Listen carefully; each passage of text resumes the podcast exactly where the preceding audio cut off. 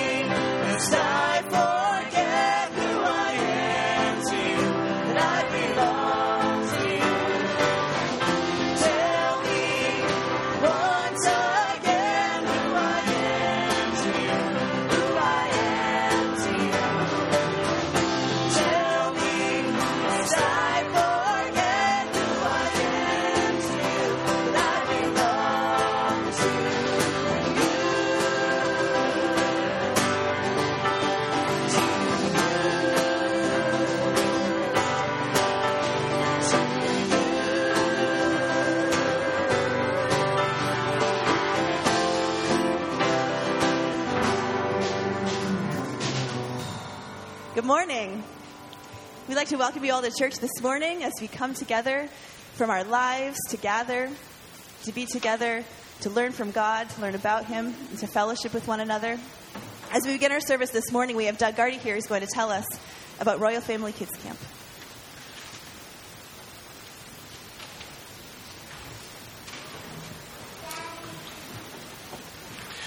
Good morning.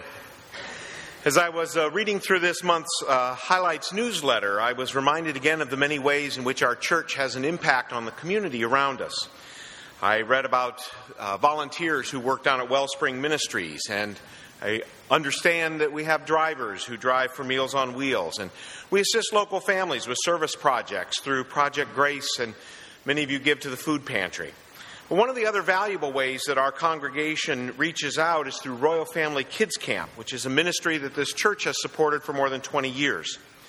Dozens of folks in this church, as well as many Houghton College students, have spent a week at camp every summer working with some wonderful children. Uh, others have made it possible for kids to attend camp through their generous gifts. And many of you have prayed for campers and for staff during that week of camp. For one week in July, children from all around Allegany County, some of them very close to home right here, uh, come up to Camp Asbury for a week of fun. We sing, we play games, we swim, we fish, we have a birthday party and a carnival and a campfire and a talent show. We hear about God and His plans for our lives.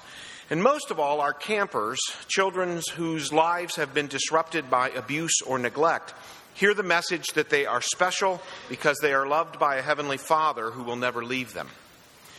One of our campers, I'll call her Susie, came to camp for the first time in 2015 as a seven year old. She was living in foster care at the time, and her counselors noticed that even at her young age, she seemed very burdened uh, for the welfare of one of her younger siblings. Last summer at camp, Susie happily reported that she was back living with her parents. But we recently learned that her parents have both been arrested on drug charges as well as other violations, and it's likely that Susie is back in foster care. Last summer during swim time, a great little guy, and I'll call him Jake, paddled up to me and we started talking. And I mentioned to him that I had just become a grandpa and that I was sort of homesick because I hadn't seen my, grand, my new granddaughter all week. Yeah, he said, I miss my dad. He's in prison and I don't get to see him very often. And then he paused and he said, But I love camp and I love you. Well, fortunately, Susie and Jake can return to camp again this summer where they can relax and have fun and just be kids, knowing that they're safe, surrounded by adults who care for them and want good things for their lives. So, how can you help make camp a reality for these children? Well, first of all, you can pray for them. You may not know their names, but you can pray for the kids of RFKC and for their safety and for their well being in very difficult circumstances in their lives. And second, you can give. Now, if you've ever sent one of your own kids to camp for a week, you know that it's not cheap. With a gift of $300, you can sponsor one of these children to make it possible for them to come to camp. But any gift, no matter how big or small, can help to create positive memories for every child who attends. And finally, we need volunteers. We need several helpers in the dining room to deliver food to the tables. And believe me, the kids will love you when you bring them more pancakes or tacos. And if you enjoy working on crafts, you can help in our activity center. And we also need someone else to help out on the drama team. But most of all, we need counselors. You'll have great fun with two campers, but you won't be alone in doing that. There are lots of staff alongside you throughout the day to help, but you'll have the privilege of showing God's love to children who desperately need that reassurance. Applications for counselors and staff positions are due by mid February. So if you're interested, please contact Nancy Murphy. And there's a uh, sheet in your bulletin that gives you more information about how to do that. Royal Family Kids Camp, I promise you, will be the best week that you will spend this summer. Thank you.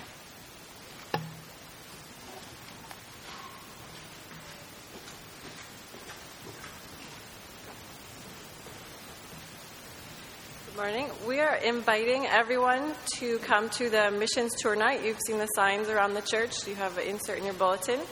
Um, this is a kickoff for the missions month in February. Um, the missions tour night is um, two important things to remember about it. It's for everyone kids, adults, whoever you are, you should come. Um, the nursery is available if, if you have small children. Um, second thing, it's important to be on time. It starts at 6:15. It's this Wednesday, February 1st. Um, it's going to be a tight schedule. Things start right off. We put you into groups and get you going. So try to be on time 6:15, and it's going to be very fun, inspirational, things for everybody. So we hope to see you there. Please stand and join us as we continue in worship together.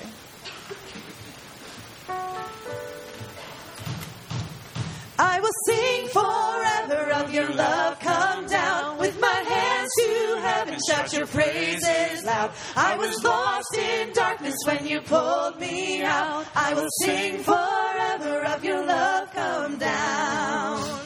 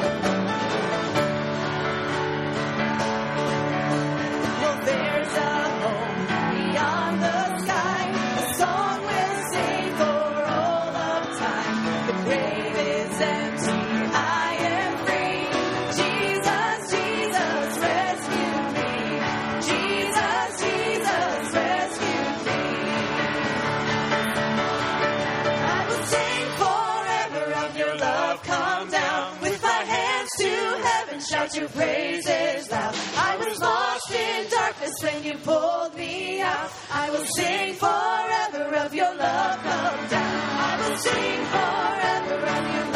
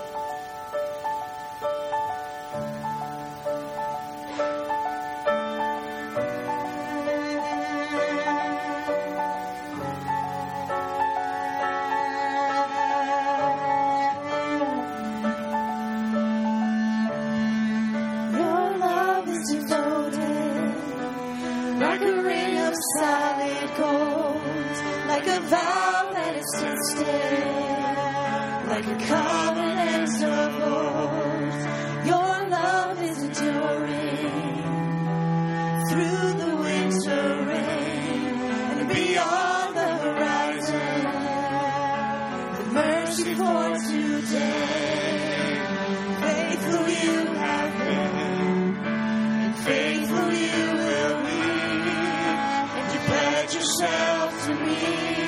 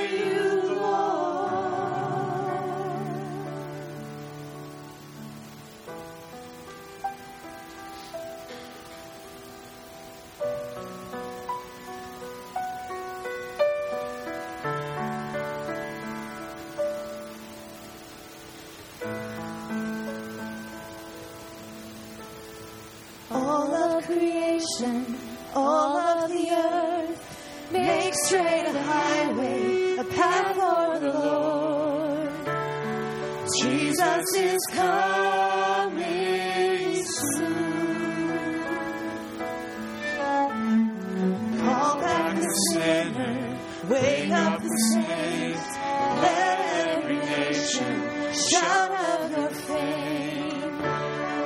Jesus is coming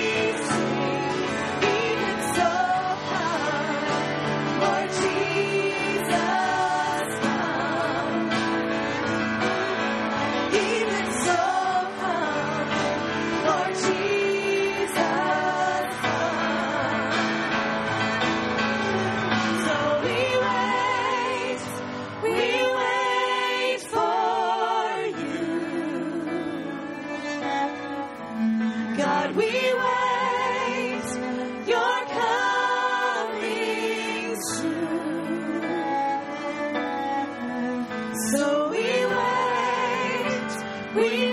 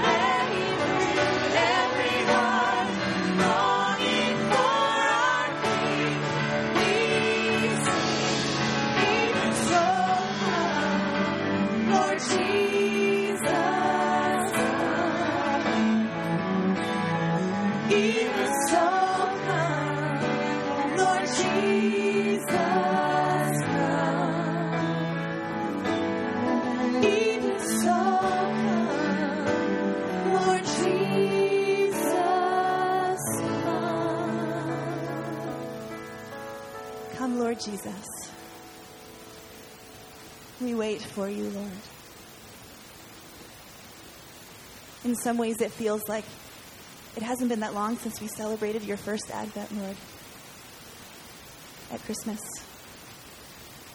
Celebrating when you came incarnate into our world. And now, as we are in these last days between your first Advent and your second Advent, Lord, we wait for you. We long for you and we are excited. And we anticipate your coming again. We ask you to help us, Lord. Help us to remember who we are. Help us to know that we are loved.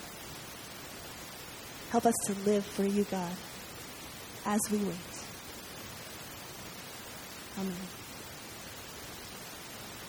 Amen.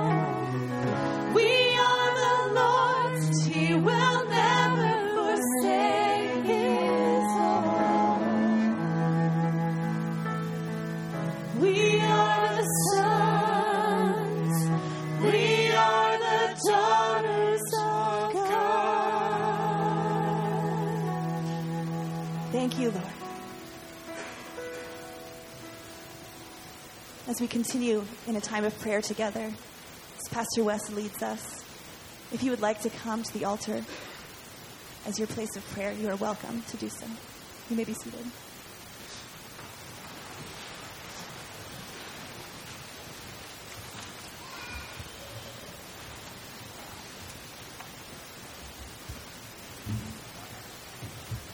Father, we are amazed that you call us sons and daughters.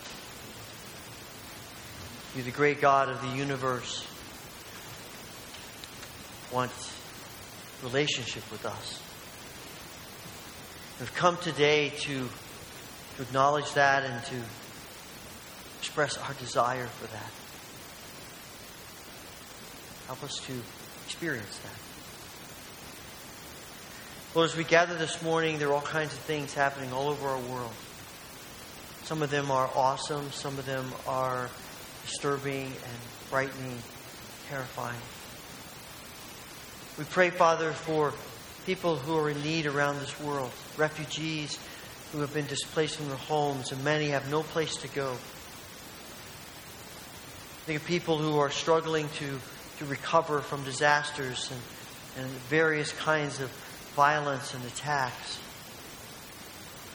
We think of our brothers and sisters who many worship in secret because to do otherwise would endanger their lives, their families, their well being. Pray to give them courage, strength, protection. We thank you for the work of your church around the world. We think of John and Pat Shea this morning have given 50 years of their lives to serving you in various places of the world. And we pray that they will continue to see fruit as your Spirit works in those they have helped and passing that along to next generations. And we pray for your grace upon them in this new season of their lives. Lord, we think about um, our nation. We sense the divisiveness we sense anger. We sense, we sense a breakdown of, of so much that has unified us.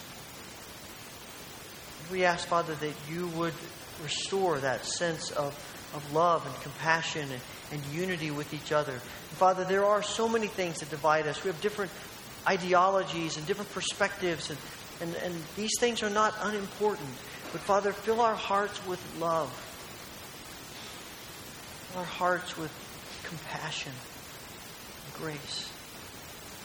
Pray for the leaders of our nation, the President, Congress, all those in the judiciary, those at, at the state level and the local level, all who are making decisions and leading us. And we pray that you'd fill each of them with your spirit, with your wisdom and your grace. They would do what is best, particularly for people who are struggling vulnerable, need. Lord, we pray for the churches around us. Today we think of the Shepherd of the Valley Lutheran Church in Wellsville and Pastor Nitter. We bless this congregation that their hearts would be so united together in you that they would, they would make a difference in their city and beyond. Lord, we think about our needs right here that we bring with us today. We've come today with some of us grieving a loss. Some are here today either struggling with or knowing others who are dealing with illness and the pain that comes to us in this broken world.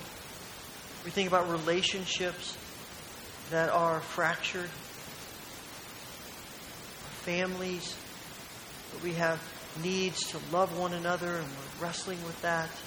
We think about the, the um, things that are in front of us, things of school, living situation.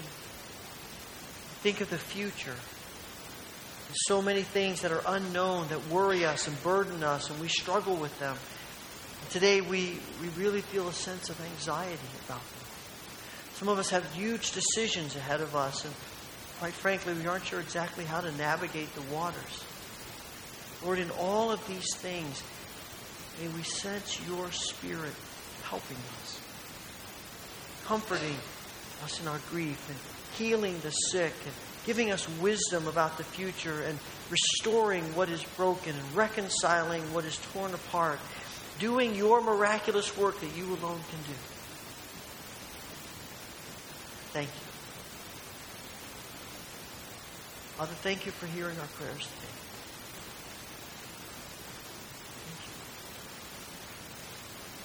Thank you for your desire that we would know relationship in such a way with you that we are sons and daughters of the King.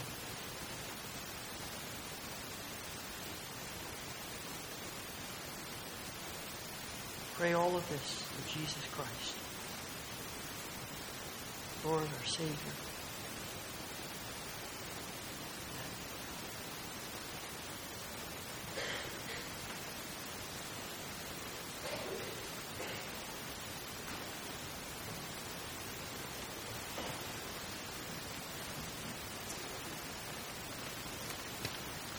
Today's scripture reading comes from the book of Matthew, chapter 6, verses 1 through 18. Would you please stand for the reading of the gospel?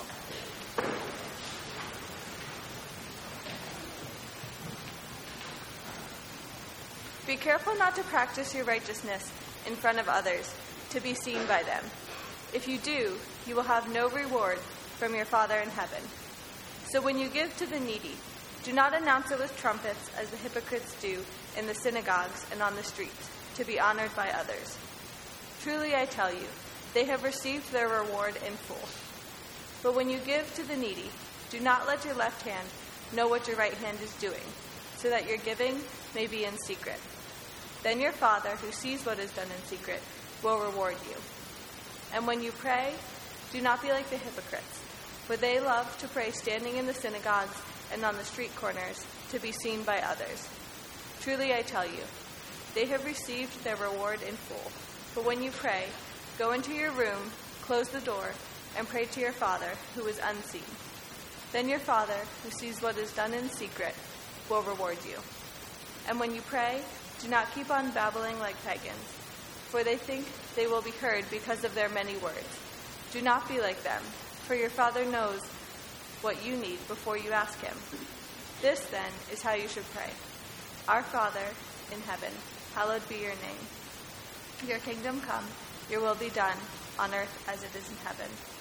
Give us today our daily bread, and forgive us our debts, as we also have forgiven our debtors. And lead us not into temptation, but deliver us from the evil one. For if you forgive other people when they sin against you, your heavenly Father will also forgive you. But if you do not forgive others their sins, your Father will not forgive your sins. When you fast, do not look somber as the hypocrites do, for they disfigure their faces to show others they are fasting. Truly I tell you, they have received their reward in full. But when you fast, put oil on your head and wash your face, so that it will not be obvious to others that you are fasting, but only to your Father who is unseen, and to your Father who sees what is done in secret will reward you. This is the word of the Lord. I want to um, take a little bit ex- more extended time to give you a chance to greet folks today. So you know when that internal clock goes off in your head and you say, we better stop, keep going. So walk around, introduce yourself, talk to somebody, greet folks.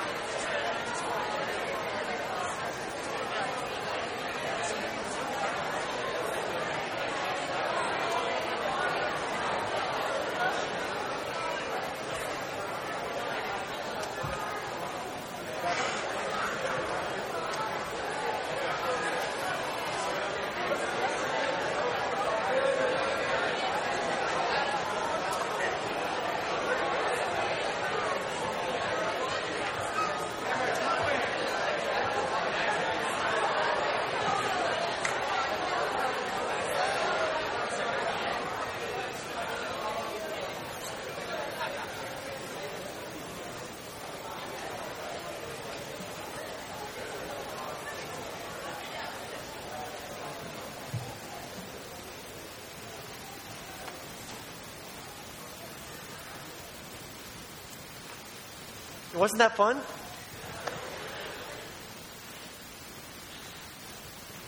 Let me mention a, a couple of things to you.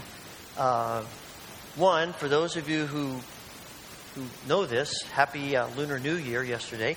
Uh, we had a little bit of a chance to celebrate that.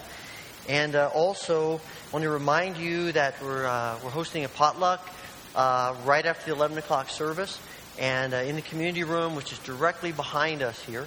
And we'd love to have you come. If you signed up, obviously come. If you didn't sign up, then please come anyway. We, we had lots of food last time we did this, and we'd love to have you there. If you want to go over there after this service, there's some stuff that'll be going on uh, there. You can hang out, and uh, until the meal probably will be served going on noon or so after the 11 o'clock service, or as that's getting finishing up. Uh, but we just love to have you here, and uh, a chance to connect with college students, connect with community people, and vice versa, and academy students. You're welcome to come as well. And uh, we, we just love to have you a part of this and give us all a chance to interact and get to know each other a little bit more. So uh, we hope that uh, you'll, you'll stay or come back for the, the luncheon a little bit later. Talking about food, um, sometimes the whole idea of discipline is hard for us. And food is one of the things that we sometimes struggle with about discipline. We, we struggle with lots of things related to discipline. In fact, if, if you're like me, growing up, the word discipline is kind of a bad word. You know, it had negative connotations. You had to, you got, you got disciplined by your parents, and that was not a positive experience if you're like me. It, we think of discipline negatively. But the truth of the matter is, discipline actually is one of the most positive things we can experience. When you talk about disciplining ourselves, disciplining our lives, we, we are doing something, we are limiting ourselves, we are holding off on something, we're delaying gratification about something in order to get something better down the road. I've been watching the Australian Open to finish this morning, the tennis tournament, and as I'm listening to people talk about different players, they, they've talked about a few players who have tremendous talent, but they never get past the first or second round because they don't want to practice. They don't want to get themselves in the kind of shape they need to be in to play long matches, and so they keep losing all the time. And they're saying, you know, it's so sad to watch them wasting that talent because they don't want to discipline themselves. And that is true across all the different things that we do, including our walk with Christ. And in this passage that we just read a few moments ago, Jesus says spiritual disciplines are essential for being like the King, for being like our Father. Chapter 5, the very last verse says, Be perfect as your Heavenly Father is perfect. And the word perfect doesn't mean never make a mistake, but it means having the mindset of Christ, being, being completed in Christ. It is wanting to look like God. And most of chapter 5 is leading us to this is what it looks like to look like God. And now, as we come to chapter 6, he's saying this is how you get there.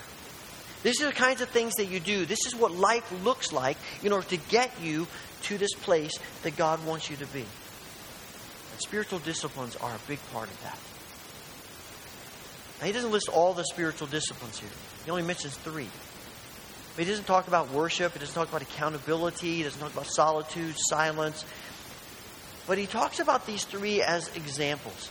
And he says, not if you practice these things, but when you practice these things.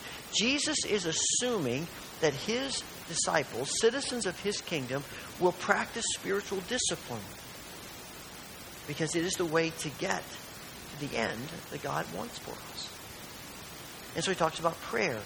He says, when you pray, he expects people to pray. He expects people to give, expects people to fast. When he talks about giving, he's talking about this mindset, I think, of developing a spirit of generosity in us. Sometimes we, we equate generosity with spur of the moment decisions. You know, we see something on television that breaks our hearts and we call in and give money. Or, or we, uh, you know, somebody tells us a story and so we give money and or there's a project that touches us and we give to that. And that's good. We should do that. But that that's not really what defines generosity. Generosity is not just spontaneous, it's spontaneous because it's been planned. And the spiritual disciplines are about planning to do these things. And so we plan to be generous. We plan to give. God tells the Israelites in the Old Testament that the minimum giving is 10%, tithe. That's what you ought to plan to do. That's what my people do. Come to the New Testament, and Jesus and the writers of the New Testament tell us no one says stop tithing. They just say don't let that be the minimum. Don't, don't just think about the minimum. Think about being generous. Think about beyond it. Think about the bigger picture and learning to be generous with God and the causes of God, the church, the kingdom, all the ways in which God is at work in the world. Learn, develop the spirit of being generous to God so that it comes naturally to you. But it's also not just about what we give for the kingdom, it's about what we do for each other. Because as we become generous toward God, it causes us to see the needs of other people and want to help meet those needs. And our life with Christ is always vertical and horizontal. Scripture tells us over and over again if you love God, you love people. If you're generous toward God, you'll be generous toward people. It's a natural thing that happens. That's one of the spiritual disciplines. He talks about, about prayer. And prayer is, is learning intimacy with God, spending time with God, listening to God, conversing with God, it's building relationship. What kind of relationship do we have with anyone if we never converse with them?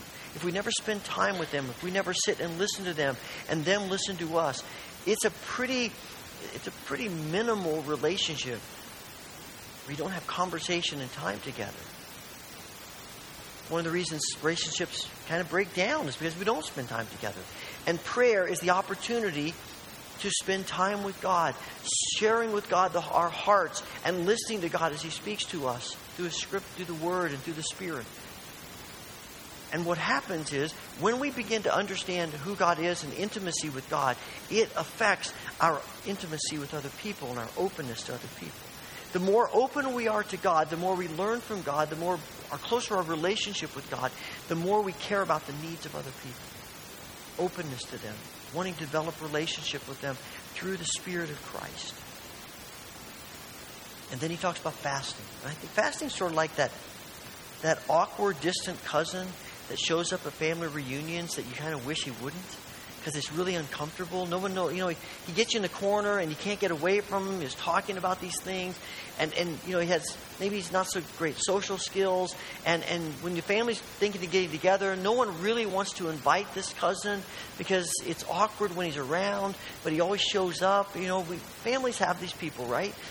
And fasting, I think, is like that. We like, I don't know what to do with this in the day in, when Jesus is speaking, his audience, fasting was a part of the ritual of their lives. But it's really not for us much anymore. But it could be so valuable to us. To stop, spend our time instead of instead of eating a meal, we spend that time in prayer, focusing, concentrating on God. Thinking more about God than we even would in our regular times of prayer that we set aside and the thing about fasting is that it's not just it's not just what we give up. It's what we what enables us to experience with God because we're willing to discipline ourselves. And fasting and justice are often connected in the scriptures. In Isaiah 58, one of those places, the people say to God, We fasted before you. Why aren't you impressed? We've been hard on our very hard on ourselves and you don't even notice it. And God says, because you're fasting, but you keep oppressing your workers. What I want is you to fast that leads you to free those who are wrongly imprisoned and lift the burden off those who work for you and let the oppressed go free and remove the chains that bind people and share your food and give shelter and give clothes and on and on he goes.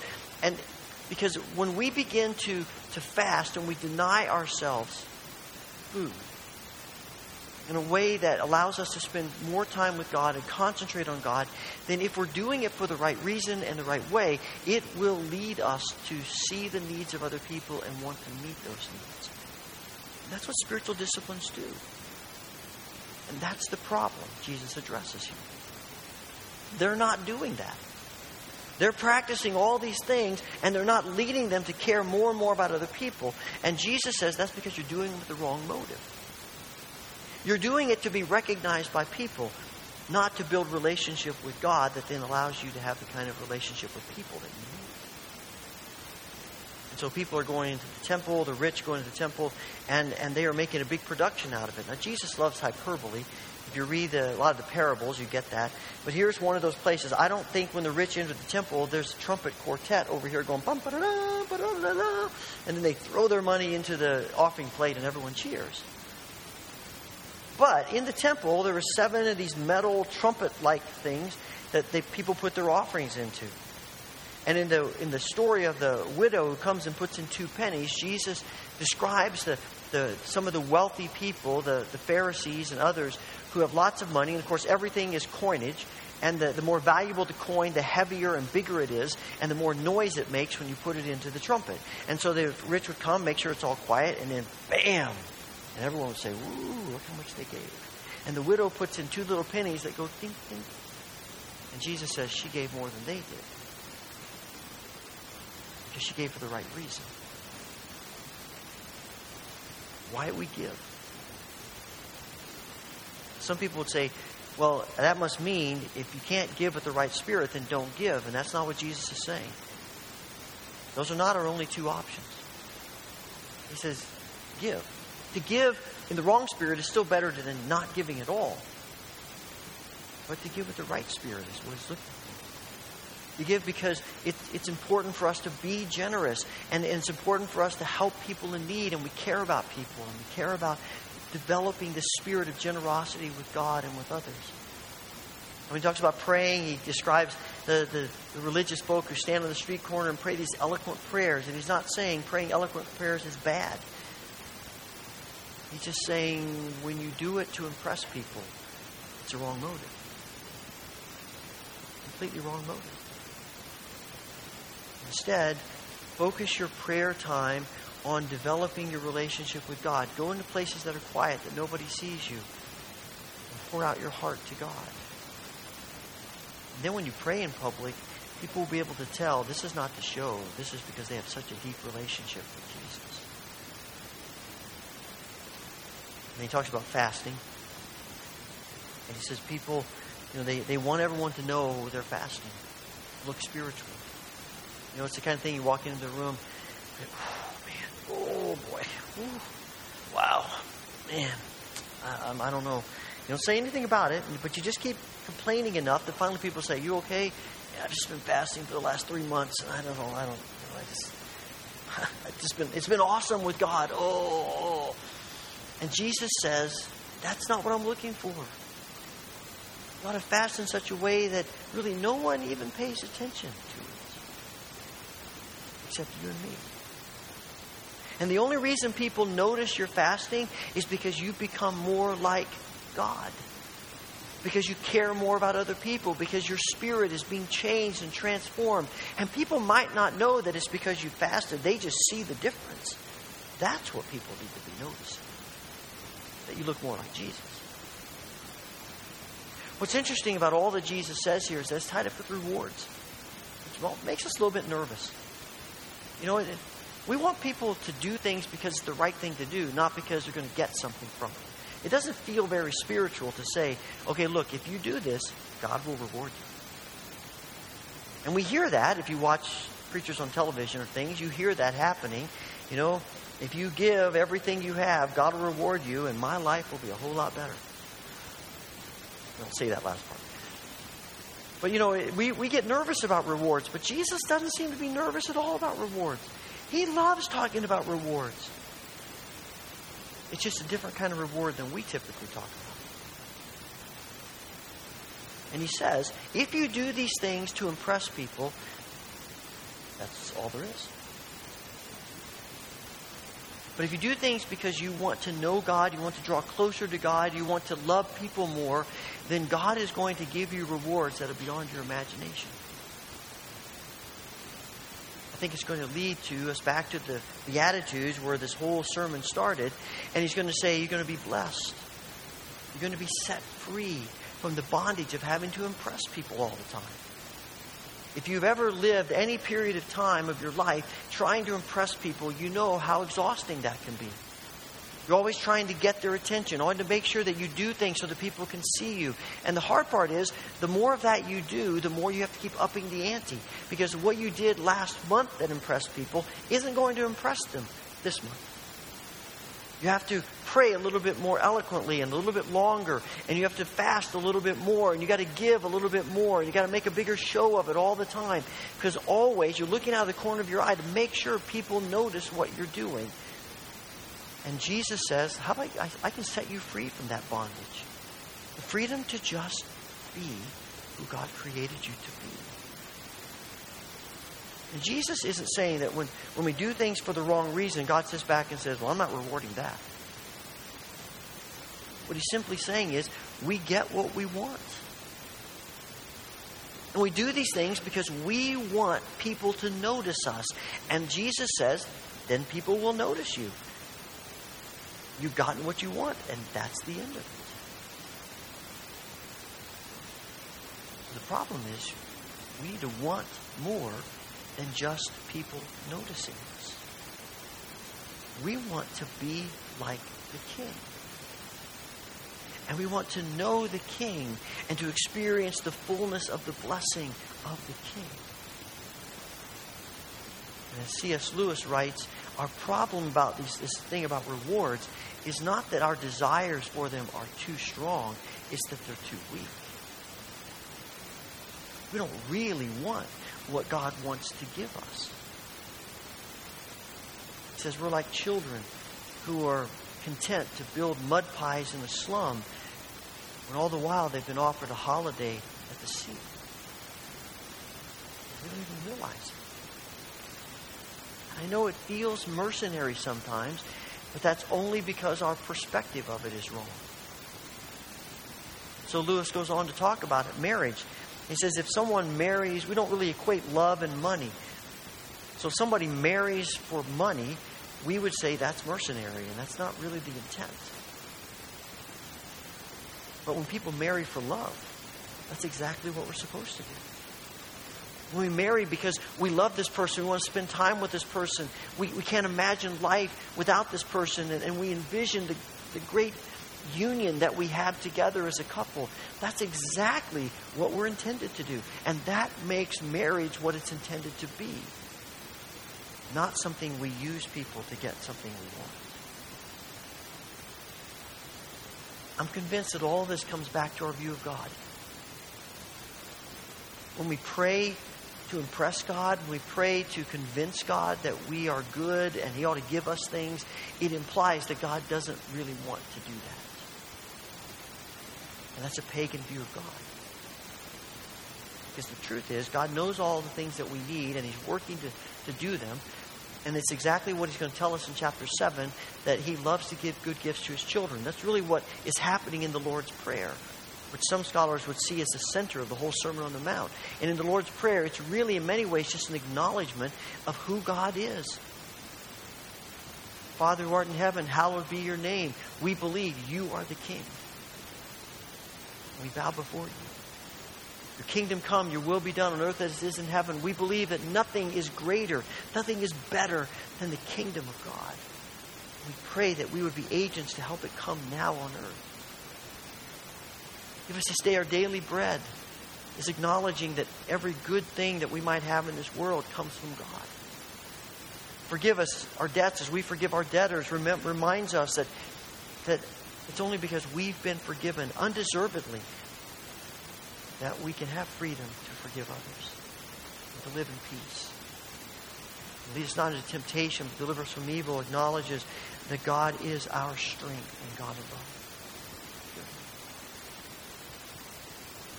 Our view of rewards is directly tied to our view of God. If we believe that God is who He says He is, then what could we want more than the blessing of God? That we may experience now we'll certainly experience when Jesus ushers in the kingdom, but we get to experience glimpses of it even now as we live in His presence. It comes back to those disciplines. It comes back to, to being willing to discipline ourselves so that we can get to the end that God wants for us. All my years growing up, my mother was a piano teacher. Most of the time, she had about 30 students every week, hours every day. Little ones learn to play the piano. And my sisters and I took lessons for a number of years as well. And I don't normally play for people, I don't normally do that. But I thought to make a point this morning, I will. You all should feel privileged because I don't do this very often. You have to get yourself ready for this.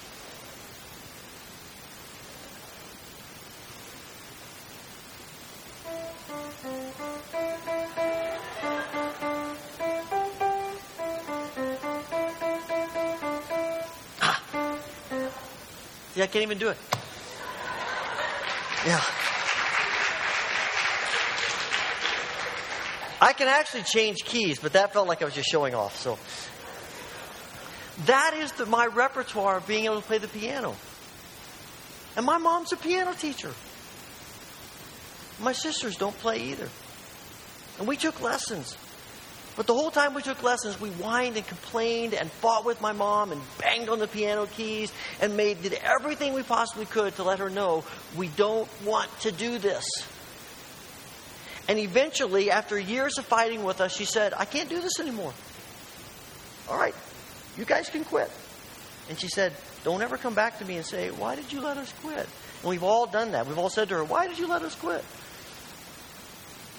I wanted to be out playing baseball. I wanted to be out shooting baskets with my friends. I wanted to be out doing things with them. I didn't want to be sitting at the piano practicing my scales and playing Carry Me Back to Old Virginia one more time. And I lament that. I thought in college about maybe trying to take up lessons again, but you know what I discovered? I like the idea of playing the piano more than I like the process of getting to the playing the piano. It's really, as I think back, it was a childish, immature perspective. And I'll be honest with you, sometimes I still have a childish, immature perspective about spiritual disciplines. Maybe you do too. But the point is not that these are hard. The point is they're leading us to something awesome. People look like the king. Sons and daughters look like the king. Know his joy and his blessing. Because we've done the kinds of things, put ourselves in the place of receiving what he wants to give. Father, open our hearts and our minds. Put your finger on that place where we need most. Give ourselves away to you. Thank you for wanting to bless us and for wanting to do for us what is beyond what we could ever even want for ourselves. Give us a vision of what life can be like in you.